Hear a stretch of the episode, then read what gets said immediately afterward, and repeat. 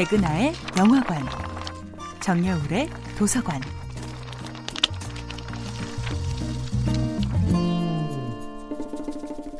안녕하세요. 여러분과 아름답고 풍요로운 책 이야기를 나누고 있는 작가 정여울입니다.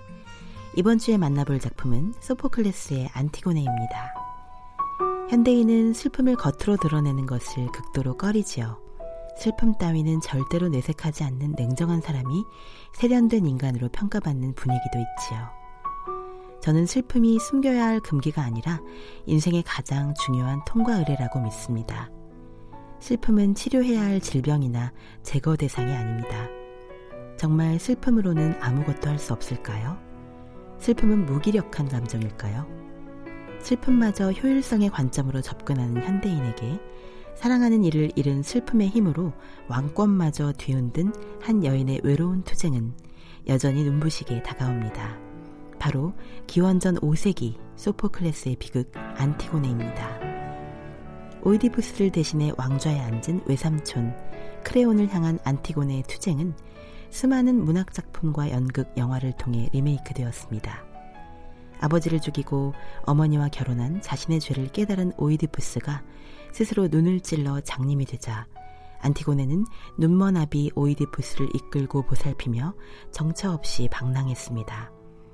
오이디푸스가 죽은 뒤 안티고네가 고향 테베로 돌아와 보니 안티고네의 오빠들인 폴리네이케스와 에테오클레스가 서로 왕위를 놓고 싸우다가 둘 다 죽고 말았습니다. 이제 정적을 모두 물리치고 왕이 된 크레온. 그는 자신의 편이었던 에테오클레스의 장례만 치러주고 폴리네이케스의 시체는 짐승들의 밥으로 내던져 버립니다.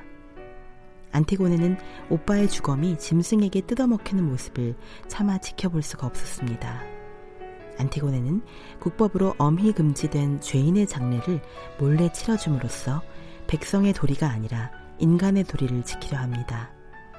하루아침에 국왕에서 거린으로 추락한 아버지를 이끌고 천하를 방랑하던 안티고네는 누구의 아내도 어머니도 연인도 될 수 없었습니다.